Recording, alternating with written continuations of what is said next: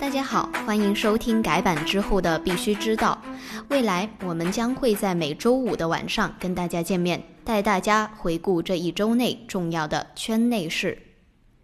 今天带大家回顾的有以下的内容：BSV BCH 减半，Block One 正式参与 EOS 管理，币安和波场卷入集体诉讼，门头沟清偿计划延期。迦南科技上市后的艰辛之路，以及疫情下的央行数字货币。下面是详细的消息。首先，第一则就是 BSV 和 BCH 的减半消息，这个是本周最受到大家关注的一个事情。目前呢，这两个比特币的分叉币已经相继的完成了减半，区块奖励从十二点五个减少到了六点二五个。BCH 在区块高度六十三万完成了减半之后，价格并没有太大的波动。不过，因为奖励的减半导致了算力的出逃，这使得第六十三万零一个区块的出块耗时用了两个小时，让很多人是捏了一把冷汗。而 BSV 减半之后呢，出现了明显的一个下跌的情况，价格从两百二十美元跌到了一百九十美元。接下来最受大家关注的比特币减半时间呢，预计是在五月十三日前后。第二则消息就是关于到 EOS，Block One 开始计划正式参与 EOS 的治理。四月八号，Block One 发文宣布将进一步参与到公链社区，并表示计划在二零二零年五月份开始参与 EOS 投票。文中提及，他们已经创建了一个叫 PBE 的部门，作为公司和社区之间的沟通桥梁。同时，投票的部分也由这个部门来负责。这个组织会着重去了解全网的 BP 节点，并将根据节点们的贡献度，选择合适的节点给予投票或轮流投票扶持。PBE 部门也正在与生态参与者一起研究开发潜在的 EOS 基金会模型，以推动 EOS IO 的发展。一直以来呢，Block One 对外都是说他们是这个开源软件 EOS IO 的开发公司，他们与 EOS 社区也不会有太大的一个关联。这次 Block One 可以有这样的公告，说明了他们已经处理好了参与 US 社区可能会遇到的一些法律问题。预计他们已经得到了美国证券交易委员会 SEC 的同意。第三则消息，关于币安和波场。当地时间四月三日，罗氏弗里德曼律师事务所在美国纽约南区法院针对多家的代币发行方数字交易所提出了十一项新的集体诉讼。自二零幺七年年底，证券型的代币和实用型代币被区分开来。美国监管的架构确立之后，数字货币的证券定性之争就从来没有停止过。而这一次，轮到了行业巨头币安。波场基金会等头部平台及项目，当然，这其中还包括了他们的相关负责人。这一次的集体诉讼指控这些代币发行方及交易所们违反了美国联邦和州证券法，将代币违规出售给美国居民。诉讼针对的主要问题在于代币的定性，以及提供给美国投资人购买。对于币安的诉讼文件提到。该加密货币交易所未经许可出售证券，币安和发行人的数百万笔的交易中，在没有将代币注册为证券的情况下，进行了证券的发行及销售，且币安并未在 SEC 上注册为交易所或经纪交易商。对于波场的诉讼文件提到，从2017年6月至今，被告波场在美国全境违反证券法。促销、提供和销售波长的证券。有分析师指出，目前关于这一次的集体诉讼的调查难点在于，这些加密货币交易所和发行人大多都是离岸公司，他们可能会辩称不针对美国用户提供认购加密货币的通道。其次，法院需要通过豪威测试来判定所列举的加密货币是否属于证券。当前在疫情和法院关门的影响下，在未来的几个月内，这些诉讼的进展将会相对的缓慢，我们也会将继续的跟进。接下来是第四则消息，或因疫情的影响，门头沟清偿计划继续延期。已经破产的比特币交易所 MTGOX 原计划在三月三十一日提交交易平台清算赔偿方案，该计划被再次的推迟，最新的提交时间是二零二零年的七月一日。此前，MTGOX 召开债权人年度大会前夕，其向债权人提供的文件中提到了未来如何偿还债务的相关信息。文件显示，债权人可以对其收到的补偿形式做出选择，可以选择收法币，或者选择收法币与比特币、比特现金混合的一个补偿。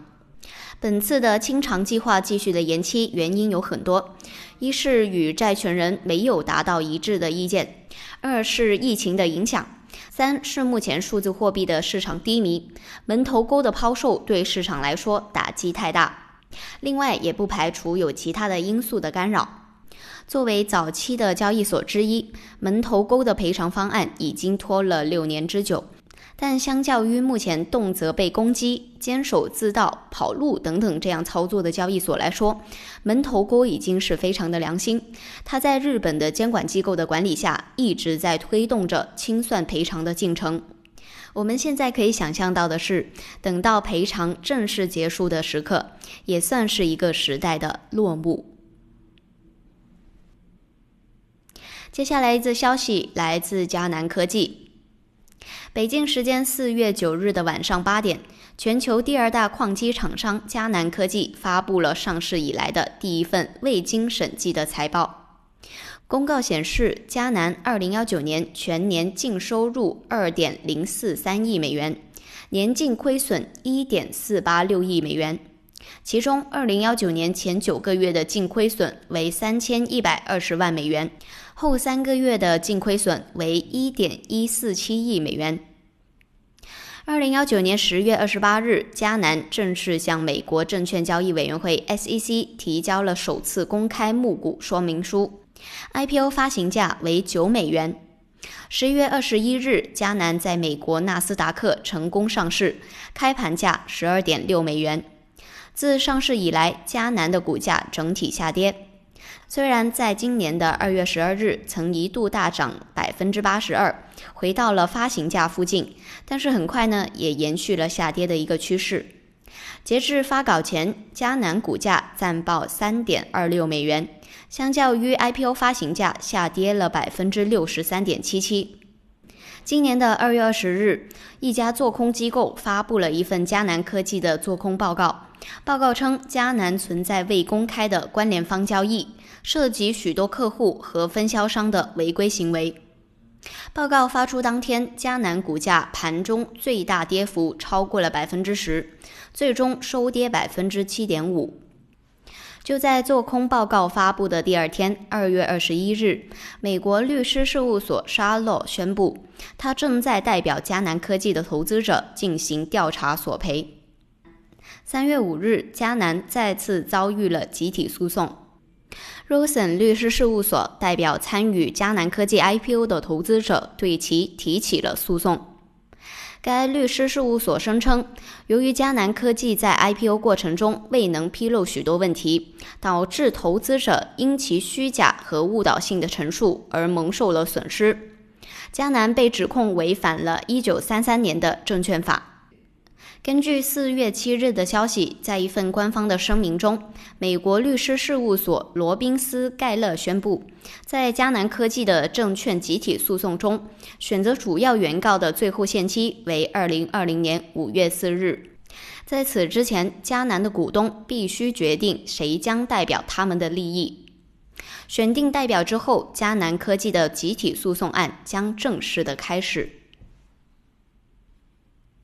最后一则消息，我们来看一下疫情下的央行数字货币。四月十日，路透社专栏作家 Mike Dolan 刊文表示，对于现在正在考虑将数字货币作为法定货币进行招标的央行而言，这种冠状病毒危机可能为时过早。但由于健康担忧而带来的财务问题，可能会加速他们的到来。在紧急的情况下，迅速、公平、安全地将政府和央行的资金转移到最需要的地方，一直是这场新冠病毒大流行及其造成的严重衰退所带来的最大挑战之一。央行数字货币 CBDC 可以帮助解决其中一些问题，除了避免因在大流行中实际转移资金而造成的健康风险外，转向 CBDC 的优势还包括。中央银行能够迅速地向家庭和企业注入现金的能力，从而允许最终追踪和提取资金，甚至在征税时防止现金囤积者，避免银行负利率。关于中国的央行数字货币也在稳步的推进。四月三日，央行召开二零二零年全国货币经营和安全保卫工作电视电话会议。会议要求持续深化货币经营和保卫业务的转型，不断提升现金服务和管理水平，加强顶层设计，坚定不移地推进法定数字货币的研发工作。四月十日消息，中国银行于今日召开了一季度金融统计数据发布会。在被问及央行数字货币目前的进展时，央行办公厅主任周学东表示，目前央行数字货币正在按原定的计划有序推进。以上就是本周回顾的全部内容。如果您认为还有重要的币圈事需要跟大家分享，欢迎在评论区留言，我们将会进行回复补充。我们下期再见。